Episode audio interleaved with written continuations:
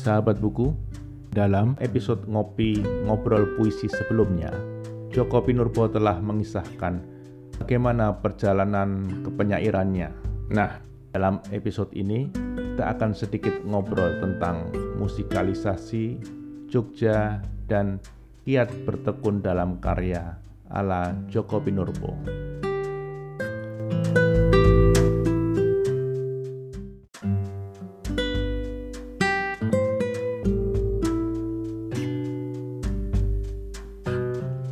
Penerimaan masyarakat atas karya-karya Mas Jokpin sudah sangat menggembirakan. Nah, menjaga produktivitas dan penerimaan di masyarakat tentu tidak mudah. Adakah strategi untuk mensiasati hal tersebut?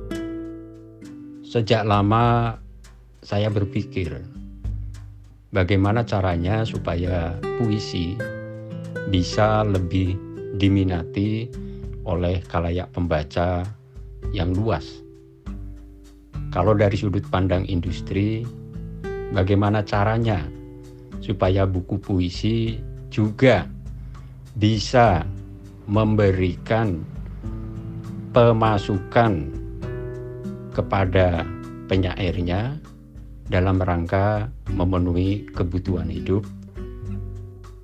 Karena itulah saya bersiasat dan berusaha mengembangkan gaya penulisan yang kira-kira bisa merangsang banyak orang untuk membaca karya-karya saya. Saya tidak ingin menulis puisi yang hanya bisa dinikmati oleh sesama penyair atau kalangan sastra yang terbatas.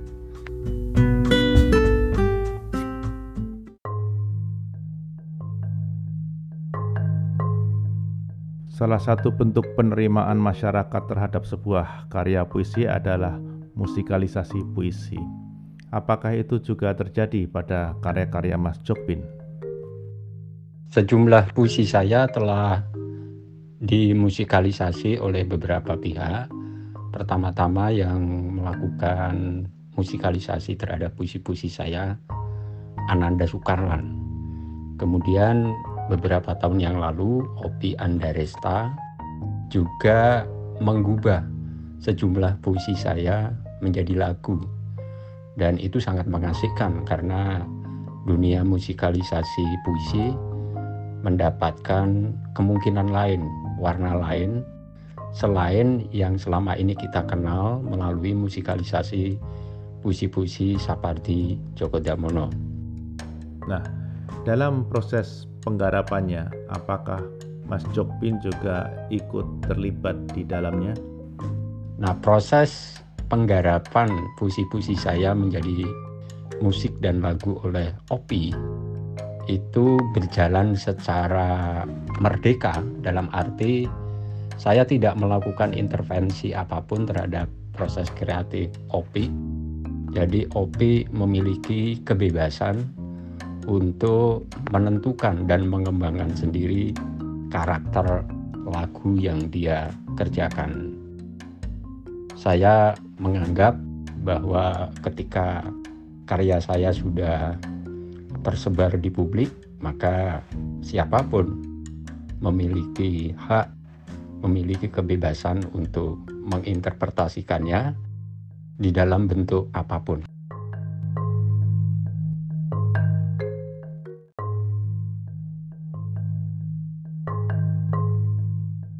Tentang puisi yang dikubahkan musiknya oleh Opi Andaresta tentu menarik ya bila Mas Jokpin bersedia membacakannya. Salah satu puisi saya yang dimusikalisasikan oleh Opi Andaresta adalah Hati Jogja.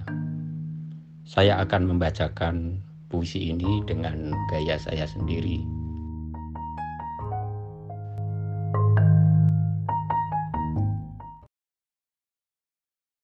Hati Jogja. Dalam secangkir teh Ada hati Jogja yang lembut meleleh. Dalam secangkir kopi Ada hati Jogja yang alon-alon waton happy. Dalam secangkir senja, ada hati Jogja yang hangat dan berbahaya. Dalam secangkir teh ada hati Jogja yang lembut meleleh. Dalam secangkir kopi ada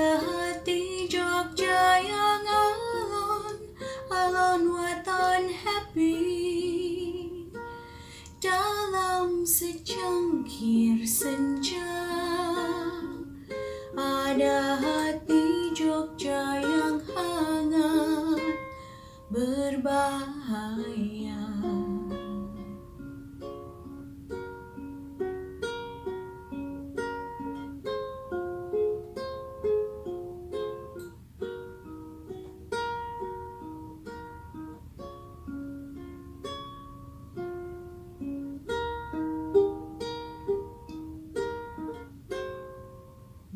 Dalam secangkir teh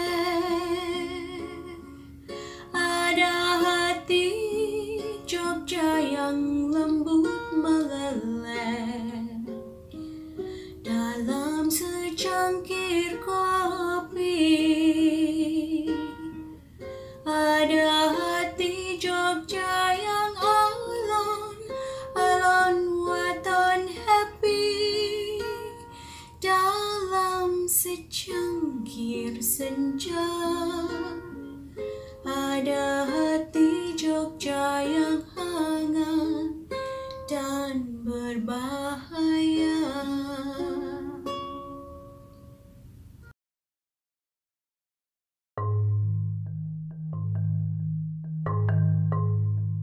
Michelle Maria, terima kasih untuk cover ukulele musikalisasi Hati Jogja yang sangat api. Ya, kalau kita bicara tentang kota Jogja, maka Jogja dan Jogpin ibarat dua sisi mata uang yang tak terpisahkan. Seberapa besar arti kota Jogja bagi seorang Joko Pinurbo? Jogja bukan hanya tempat saya tinggal dan menjalani hidup.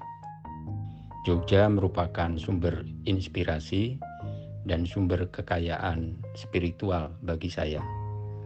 Sikap saya dalam menjalani hidup sangat dipengaruhi oleh gaya dan cara hidup orang-orang Jogja. Salah satu yang misalnya membangun karakter mental saya adalah bagaimana hidup bisa dijalani dengan ritme yang lebih lambat, yang memberi banyak kemungkinan kepada saya untuk menikmati, untuk merayakan, dan untuk menyelami makna di balik peristiwa hidup sehari-hari. Di samping tentu saja saya juga menyerap gaya berkomunikasi orang-orang Jogja ke dalam puisi saya.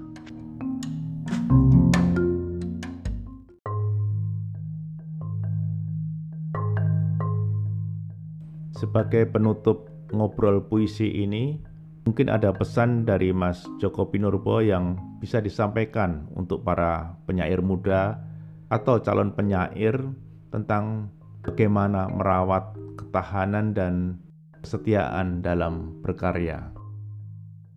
Belajar dari perjalanan kepengarangan saya yang telah berlangsung selama puluhan tahun, kiranya saya dapat memberi sedikit gambaran kepada teman-teman penyair muda atau calon penyair bahwa proses kreatif seorang penulis itu merupakan proses yang kompleks yang memerlukan bukan hanya bakat, kecerdasan, dan pengetahuan, melainkan juga kesabaran dan daya tahan mental. Ada kemungkinan bahwa seorang pengarang akan mengalami kegagalan demi kegagalan, dan di situlah ketahanan mental dan ketekunan seorang pengarang diuji.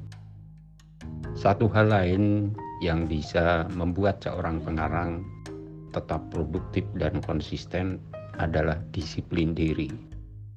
Tanpa kedisiplinan, sangat sulit seorang pengarang untuk tetap bersetia kepada apa yang telah menjadi pilihan hidupnya, yaitu menjadi penulis.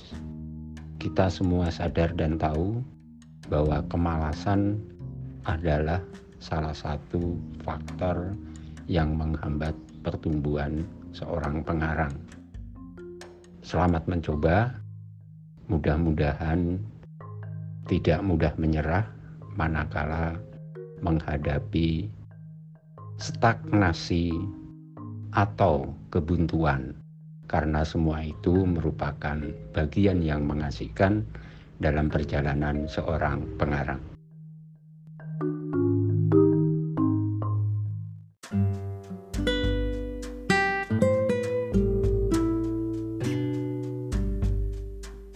Sahabat buku, pengelanaan panjang kepengarangan seorang Joko Pinurbo sungguh mengagumkan. Pengalaman jatuh bangun dalam berpuisi tidak lantas membuatnya jera untuk terus setia berkarya. Hingga akhirnya ia berhasil menemukan dan menciptakan karakter puisi yang khas Jokpin. Kita salut dan angkat topi untuk penyair Joko Pinurbo. Terima kasih juga untuk Michelle Maria yang telah membawakan musikalisasi Hati Jogja, Ubahan Opi Andaresta. Terima kasih telah mendengarkan podcast ini. Sampai jumpa pada episode selanjutnya.